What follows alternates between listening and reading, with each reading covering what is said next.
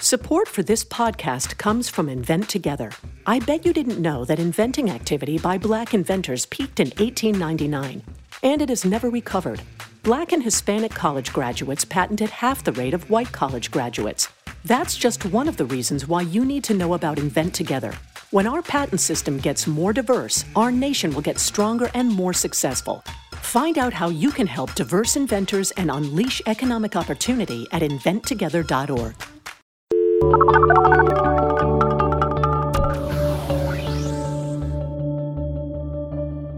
Hi, and welcome to The Pollsters. I'm Margie O'Mara, Democratic pollster with G B A Strategies. And I'm Kristen Soltis-Anderson, Republican pollster with Echelon Insights. And each week we bring you the polls driving the latest news in politics, tech, and pop culture. So welcome to our new digs, Kristen. You I'm weren't here last week. So excited to be here. It's this very cool-looking – the room is all white. It's got the, you know, the egg crate wall stuff that kind of reminds me of something you'd encounter in Bowser's Dungeon in a Mario level. Mm-hmm. Uh, it's very spiky. Like if Mario yes. touched it, he would he would lose a life. Right. Uh, it's but, but it's if we cool. touch it, we feel relaxed, and maybe we can pretend there's no news coming in here unless we wanted to. So. Which is a I good feel break. Like it's a very I feel like I've had enough room. News already for today, honestly. What time is it? eleven fifty-one a.m. and it's we're already overdosed? Yes. Yeah, pretty much. Yes. Um, so anyway, we are psyched to have our new digs, our new producer in Richard Falwell, which I found out about at a play date in Tacoma Park, which is – it was not the same play date where yeah, I decanted. I love your T K P K stories. It was not the same uh, play date where I decanted a bottle of wine. It was a different one. We were talking about podcast, you know, oh, my, how, how's your podcast going? So, and she's not even my only Tacoma Park friend with a podcast. That's – the others. So yeah, we'll bring them, we'll send them all to Richard. Anyway, so um, we heard you and now you can hear us. And thank you for the reviews saying you like the new sound. So anyway, top lines, enough about us. What's happening out there? Uh, Trump is tweeting, but his job approval is holding steady. But there is danger out there lurking for the G O P, whether it's Michael Cohen's office getting raided, Mueller mania, Pruitt, the resignation of Paul Ryan as Speaker of the House. At the end of the cycle, we'll talk about how all of that might affect the G O P in the midterms. We'll also talk about some polling on marchers, those who've been turning out in the streets. Who are they? What do they care about? And will they vote in November? The Harvard Institute of Politics has its semi-annual poll of young people out, which is like Christmas for me. We'll talk a little bit about what it found, as well as some Pew data on multi-generational households. And finally, we'll tell you what we want, what we really, really want. Yes. For our highly – we actually have a poll at the end of the show that is methodologically rigorous while yes. being fun. Yes. So I love it. But yes. first, the poll of the week is the most admired poll for two thousand eighteen. Yes. Uh, so this relates – I. Is this related to the poll we're doing at the end of the show? Like, I don't both think of them were so. YouGov. They're both YouGov. I don't know. Do they do like a deep dive offshoot on just the Spice Girls? I'm not sure. I mean, this is oh, spoiler alert. Oh, well, you sang the song. I know. I know. I know. I know. So, um, but so YouGov has this cool thing which we'll link to. So it, it, you can look at the world's most admired people, but you can also do a drop down by country. And the reason that I found this was because it was one of it was on an English Twitter account.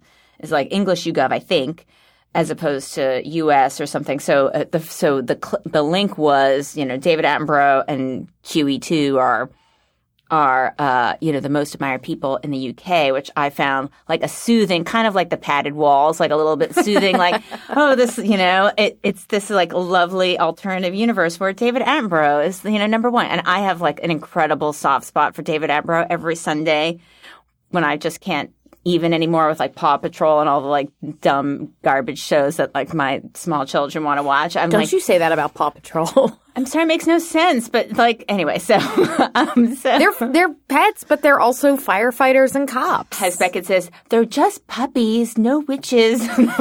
They're just puppies. Anyway, I'm not a witch. I'm you. I'm a puppy. Anyway, but so on Sunday, I'm like, we are watching David Attenborough, and for the first five seconds are like, why is our mom just the most evil mom in the history of the world to make us watch David Attenborough? And then like within five seconds, they're like, oh, this is very interesting. So I love David Attenborough. It is required watching. I'm very relieved that he beats all these other people, Nigel Farage, I mean, who is in the, on the list, but not high. Anyway, on all the royals you could want, they're all there, all of them married in, born in, they're all, they're all in the list. So Uh, take a look if you want to just see what a sort of soothing most admired list is. Well, I also like. think the world's most admired list is really interesting because you've got uh, you've got a lot of names that I think a lot of Americans wouldn't really know. But if you're looking at the world, China has a lot more people than we do. Right. And so, you know,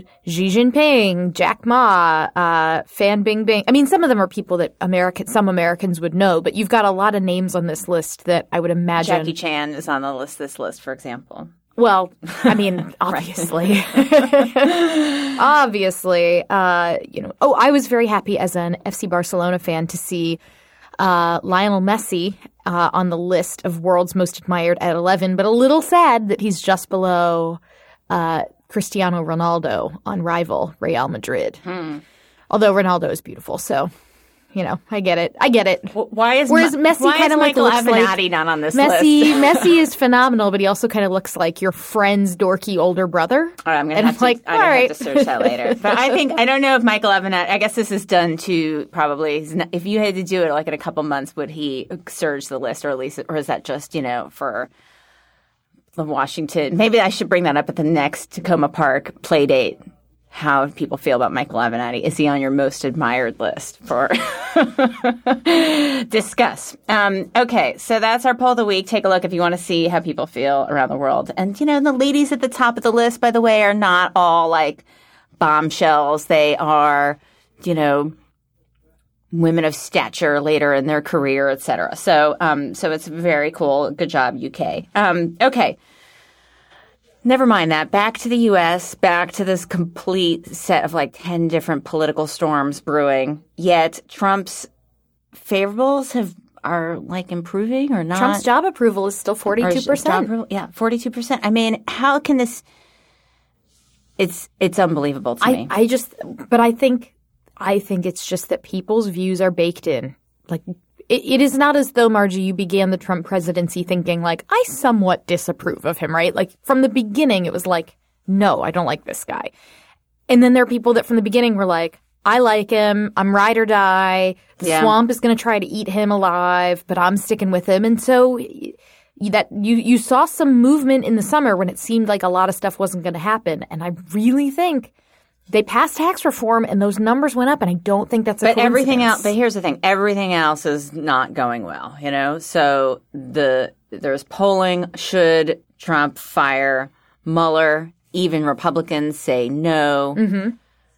There's, you know. But if he does, will people not vote for him? Like, will it all of a sudden lead to Republicans staying home or voting for Democrats? I am not persuaded of that yet. I think it could happen, but I have not seen enough. Uh, evidence that like Republicans in Congress are going to stand up and say no and actually create an intra-party fight if Trump misbehaves on that front. I'm I'm not convinced yet. Yeah, no, I mean, there's no evidence of that because Paul Ryan would rather retire than lead that effort, right? I mean, that's what we've learned He's today. He's sticking around until November. He's going to be in YOLO mode. YOLO mode, Paul Ryan. Get hype, Margie. YOLO mode, Paul Ryan. No. It's going to be so great. I mean, I, you know, first of all, I mean, so Paul Ryan, this was Morning Consult Politico that came out today. You know, his fav- his favorables with Republicans, it's like basically two to one fave to unfave. That used to be, this is not like an I'm old enough to remember joke. I'm actually old enough to remember when politicians had that kind of favorability, like overall with voters, not just with your base. That's what he has with his base, is basically two to one fave, unfave.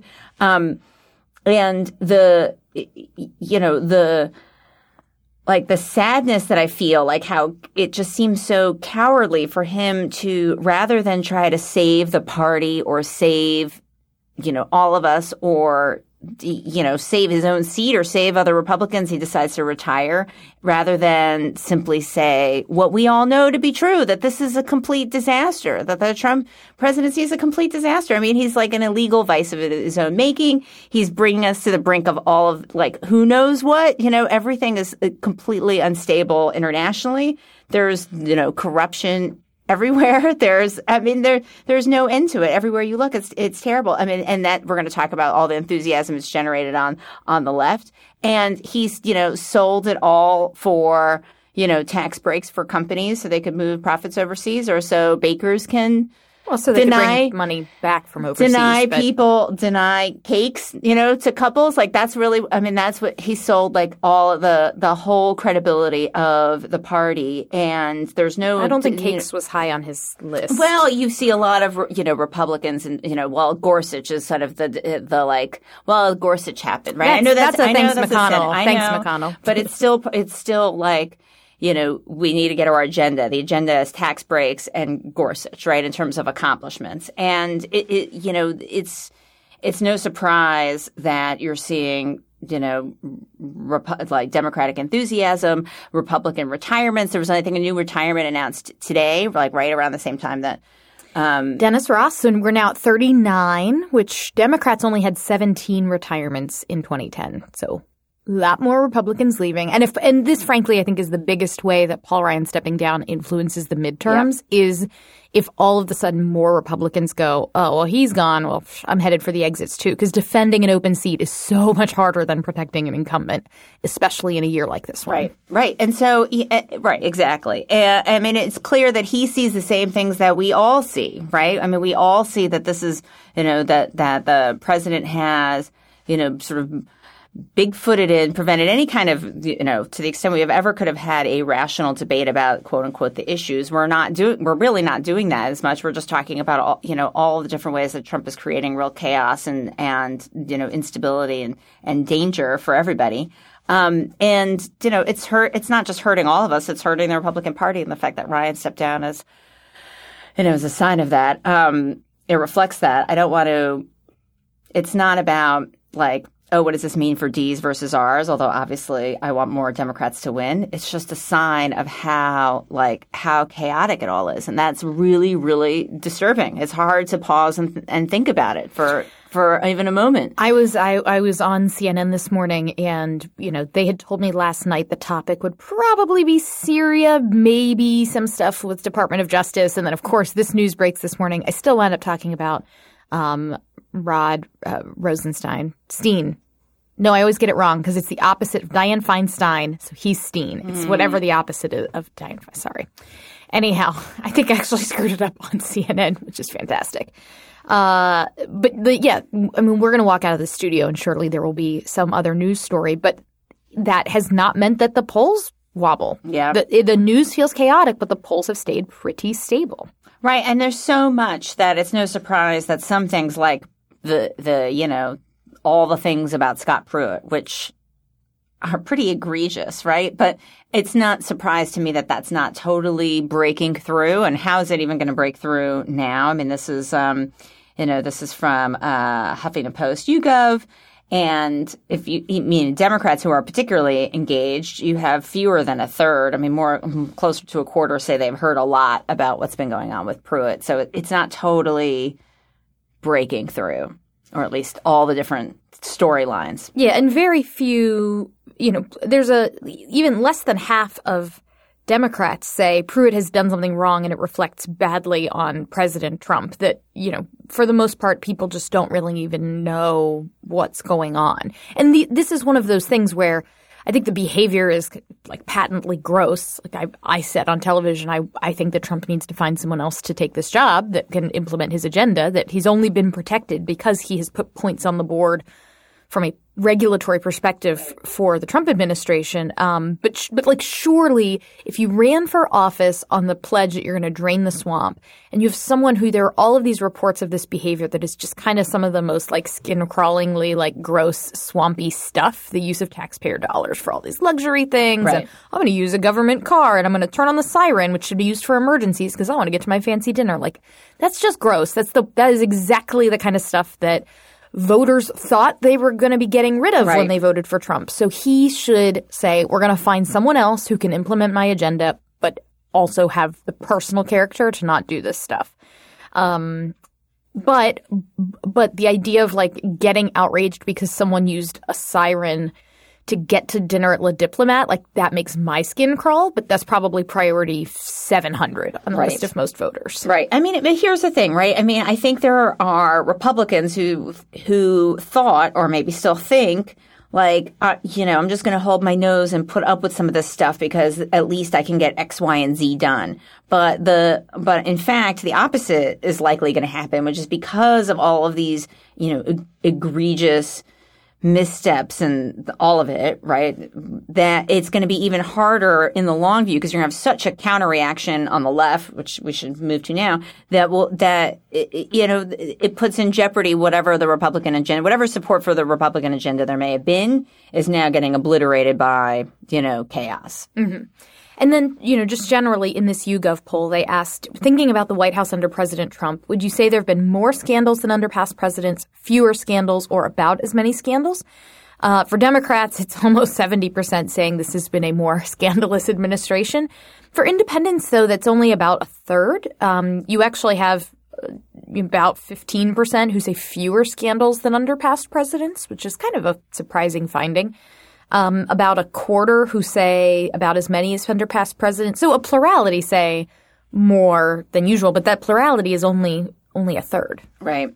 Yeah. I, you know, I think a couple things. I mean, one, I think people like, you know, see corruption and scandals everywhere, right? They're like, this is, you know, politicians, they're all corrupt. There's all, you know, yes, maybe if pressed, I could find some people who are worse than another, you know, worse than the other side. Obviously, right now, the the advantage is Democrats on this, but it doesn't mean that people think that one side is good and one side is bad. You know, t- t- overall, overall, people feel that there's corruption in a lot of places. I think that's what the, these numbers suggest. And also, I think, and we can't really tell from this thing, I, I do think that there's probably for some of these polls, depending on how they classify party I D or ask it, you may have people who were Republican or Republican leaning at, at one point too. I mean, all independents are not the same. Some of them are independent leaning Ts. Some of them are kind of low information, pure independents. Some of them are Republicans who maybe feel like they're leaving the party a little bit.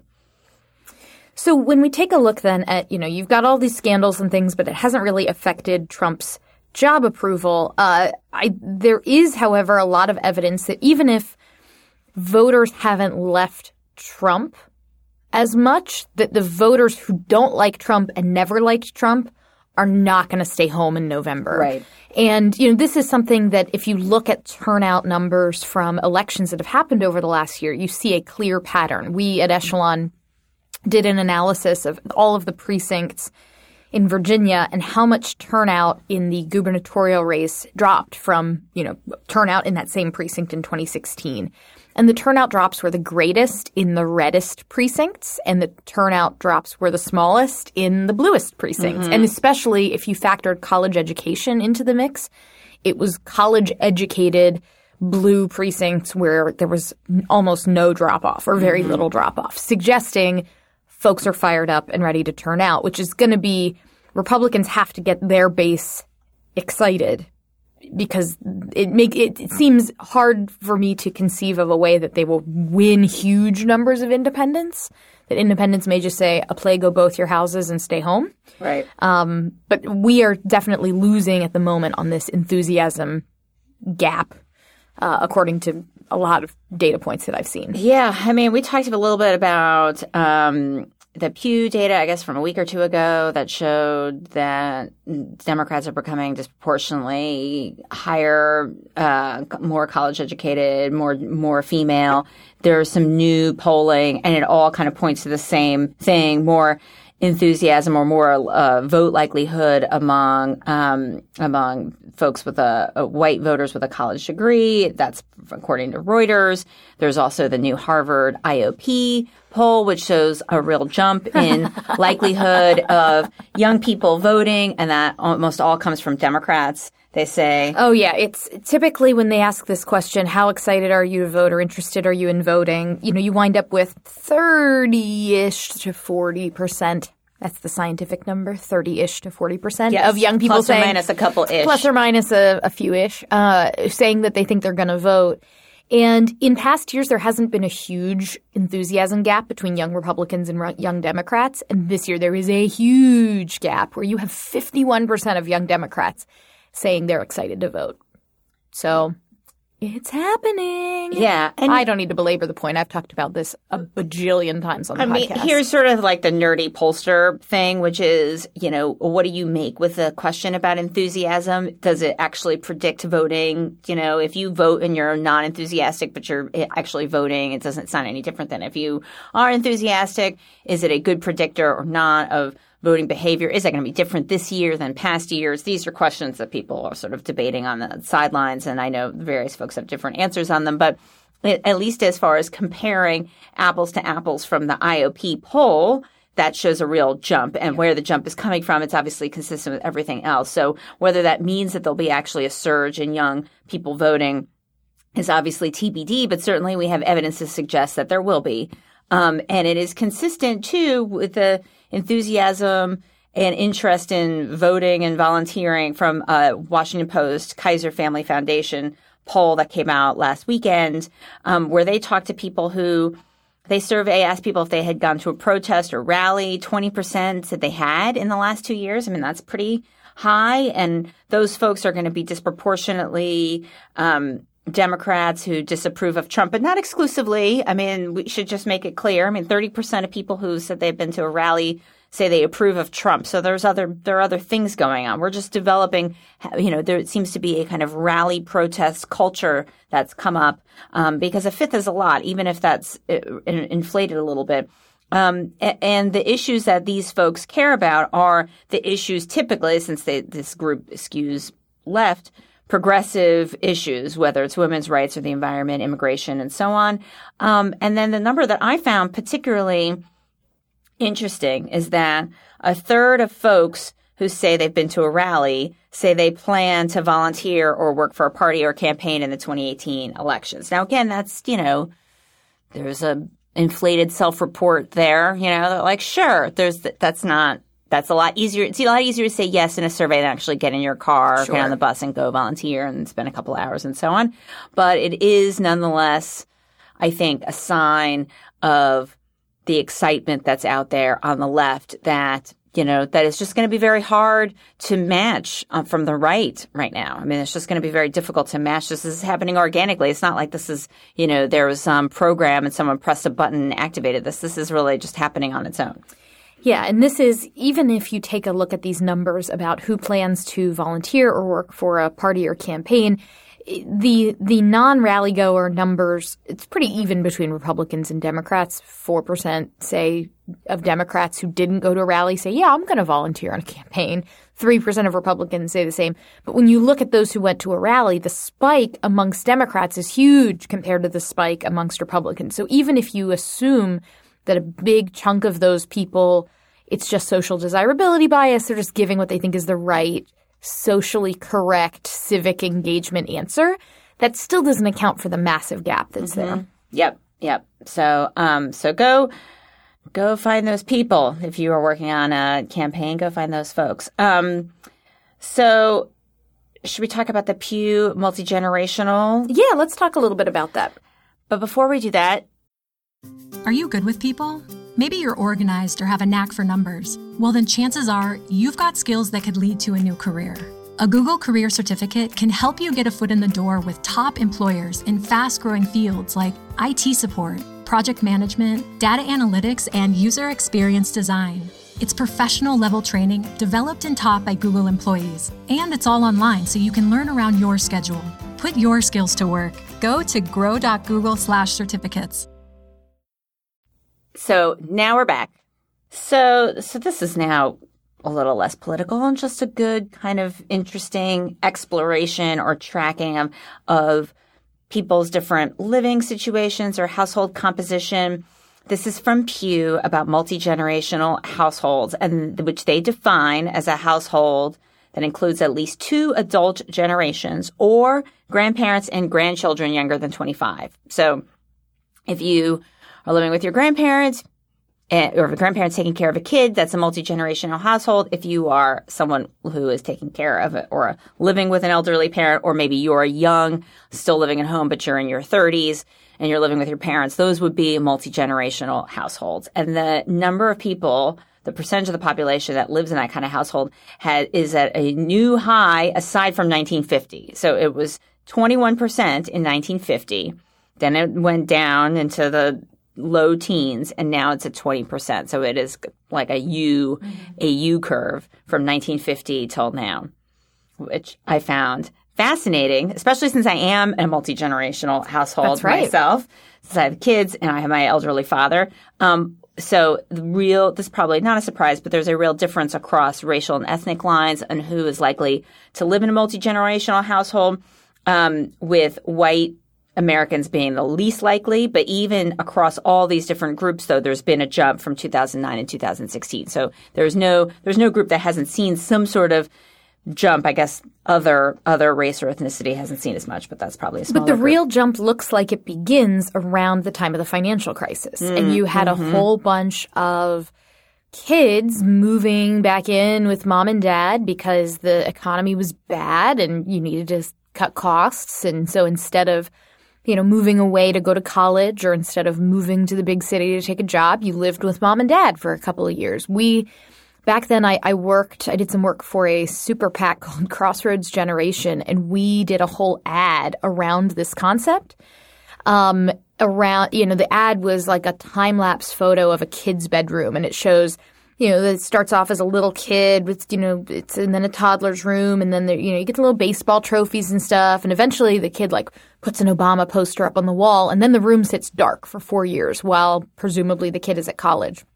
And at the end of the ad, you know, the kid comes back to the room and is obviously, like, moving back in after college and takes the Obama poster down. And, and we thought, like, oh, will this be an ad that young people – that resonates with young people? That's and, a Paul Ryan, like, w- oh, with, a, with like, the – whatchamacallit? Paul Ryan with, with the, the dumbbell. Yes. Uh, so you know, what, what was also then funny was we, we made the ad – I think we had made it in, like, May or June or something – and then, you know, had it in the can where we were going to roll it out like on digital closer to Election Day.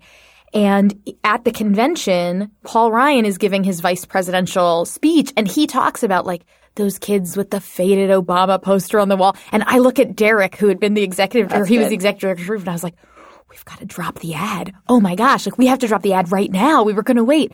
And then we had reporters calling us. They were like, did you coordinate with the vice president or the, the vice presidential nominee campaign? No, and geniuses. I was like, we didn't. No, please don't send me to jail. we were, we couldn't. We There's had going to be a raid right now. They, the the like, white padded I room. I guarantee you, none of those people care that we exist. Much less know, like, but these no, are the same no, no. people who did the like say yes to the dress, but it was Rick Scott. Was that the same group? Uh, no, that was the College Republican okay, right. National Committee. Um, no, but but so.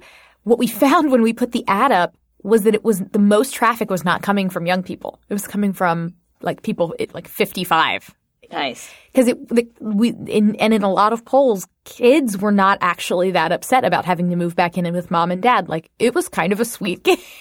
Yeah. It was mom and dad who were like, why don't you go get a job? Yes. Why are you still living in my house? Yes, so I believe that because that's what I hear in focus groups. In focus groups, I'm sure you've heard this too, where you're like, okay, who or what lives in your home? And there's always someone like, oh, so my kid still lives with me. I mean, I love them, but they're back home, and that's fine. You know? Yep. So I, you hear a lot more of that than than any other sort of combination of them.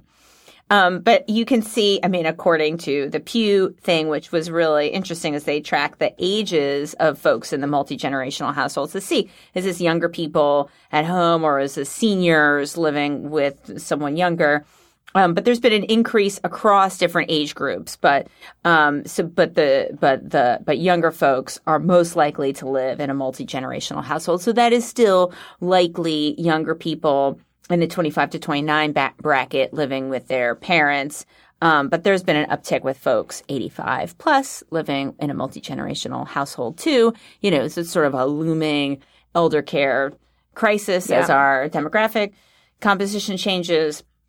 That's not today's crisis. There are a lot more like things on fire right this minute than that. But that is, you know, maybe not for maybe for me. It's the different, you know, it is maybe more of a looming crisis. But for America, it's probably a little bit further away. If you're trying to decide what you want to do with your life and you're looking to enter a growing field like yeah. elder care, that's it. There's yes. there's going to be a lot of outsource. demand for those jobs. Yeah, you can't outsource unless we get one of those. Start bringing those robots, elder care robots that they have in Japan. Have you seen that? I have not, but I don't doubt it. Yeah. It's I like, don't doubt that it's a thing. It's like standing desk, elder care robot. like they, they both sound like really, really appealing. um, okay. So um, some more voting on – We got we got some some pop culture pop culture polling. We so just need a break, you know. First is a an attempt at driving a wedge between two phenomenal women, Carrie Underwood and Kelly Clarkson, two of the most iconic winners of American Idol. Certainly, more people think about Carrie Underwood and Kelly Clarkson than Justin Guarini. Well, but he didn't win. He came in second. So the season I watched the most closely, Taylor Hicks mm. was the winner. Do you mm-hmm. remember Taylor Hicks? Yes. What about Jennifer Hudson? Good point. Did wait? She did, didn't win. She didn't win, so that's why she's not included in this poll, even though she has an Oscar. So that kind of trumps everything. Yeah. She's she's the closest to an EGOT. Yeah. Because I assume she has a Grammy too.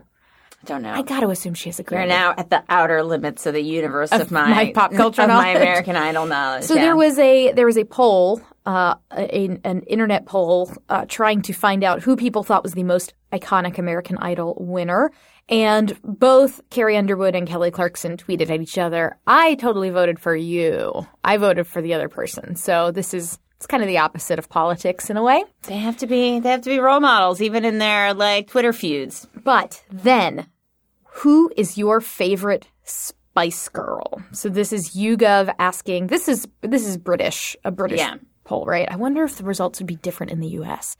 Friends at YouGov U S, if you're listening to this, please do this survey in the U S. I, I want to see if the results yeah, are different. Yeah, I think it'd just be like posh and, and what and a bunch of question marks. Oh, right? Posh is totally underrated on this. So who's your favorite Spice Girl? Baby Spice wins thirty-seven percent, followed by Sporty. Did not see that one coming. Sporty Spice at twenty-three percent. I mean, I would not know Sporty Spice if she walked in here right now. Oh, but th- I mean, they're all great, but I-, I would I would recognize her, but I'm just surprised that she's second. Ginger Spice, nineteen percent in third place. I might have picked – I'm between Ginger and Posh. Those were the two that I always identified with the most as a middle schooler, which whatever that means. I, Posh comes in fourth at twelve percent. Scary Spice comes in last at nine points. Yeah, and I, I mean, an interest. I mean, the thing that was interesting about this is that they dug really deep in the Spice Girl views. So it's not just who is your favorite. I guess they're kind of rebooting, so that's the reason for this. I mean, I guess they like to, you do even need a reason, but I think that's the reason. But people whose favorite spice is Scary Spice are more likely to believe in gender equality and call themselves a feminist. Yeah, so I kind of I was fascinated by the structure of this question. So it gives people three options.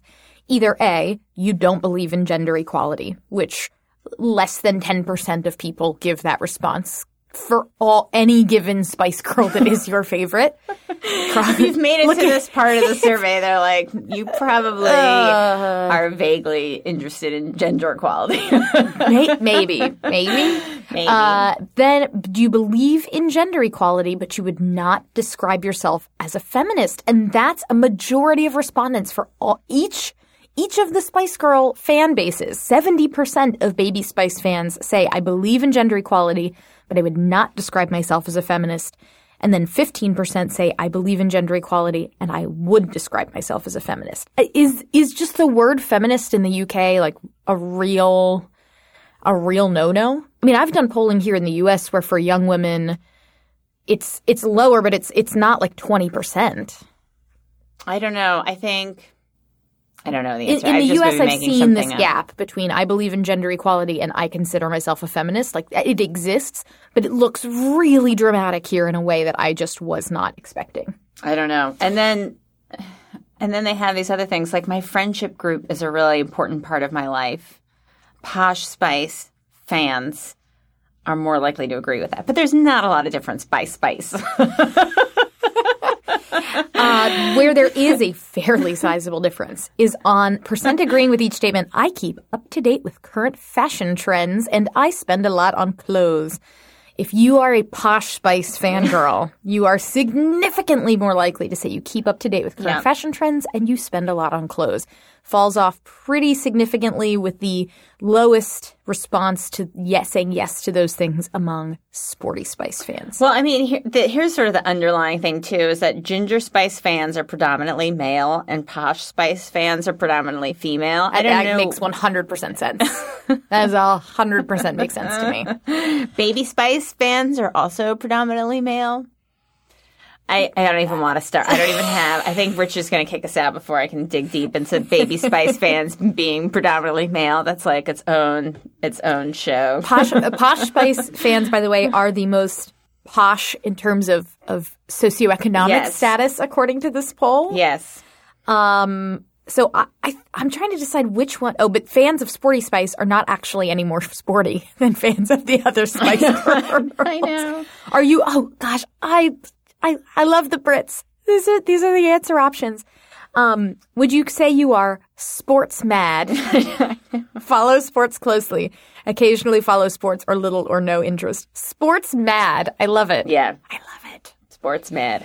Uh, sports mad means something a little bit different here in the U S It means you're sports like, mad. It means like you're like yelling at like a children's soccer game at the sidelines like that. That makes you sports, sports mad. mad. Yeah. Uh, so I, I will confess, I think if I had to pick one, I might pick Posh Spice, if only because Victoria Beckham dresses are I mean, my like. On. If I had a gajillion dollars, that's just what I'd wear. Just have had day. enough. Like I feel like she's don't, don't haven't we all had enough Posh Spice no, in our life? Like, we haven't. How much more? I dabbled in veganism for like three weeks because she picked up a diet book about veganism in an airport. Margie, hmm. I am susceptible to being influenced by Spice Girls. All right, well, I we're going to have to take this survey. Products for three weeks. We're going to have to take this survey and then report back for folks who are interested. Okay, so our key findings.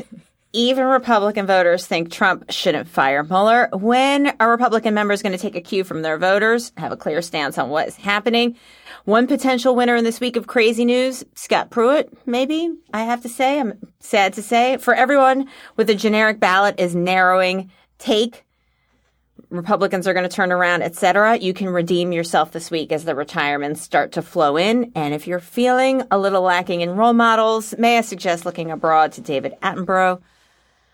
I used to say David Attenborough, but I've been corrected many times at home. Or J K Rowling. I'd even settle for some Spice Girls at this point. You can find us on Twitter at, at The Pollsters, individually at, at Margie Omero and at K. Soltis Anderson, at w w w dot the pollsters dot com, or on Facebook, where throughout the week we will post links to the stories we're excited to get your reaction to. Thanks. Bye.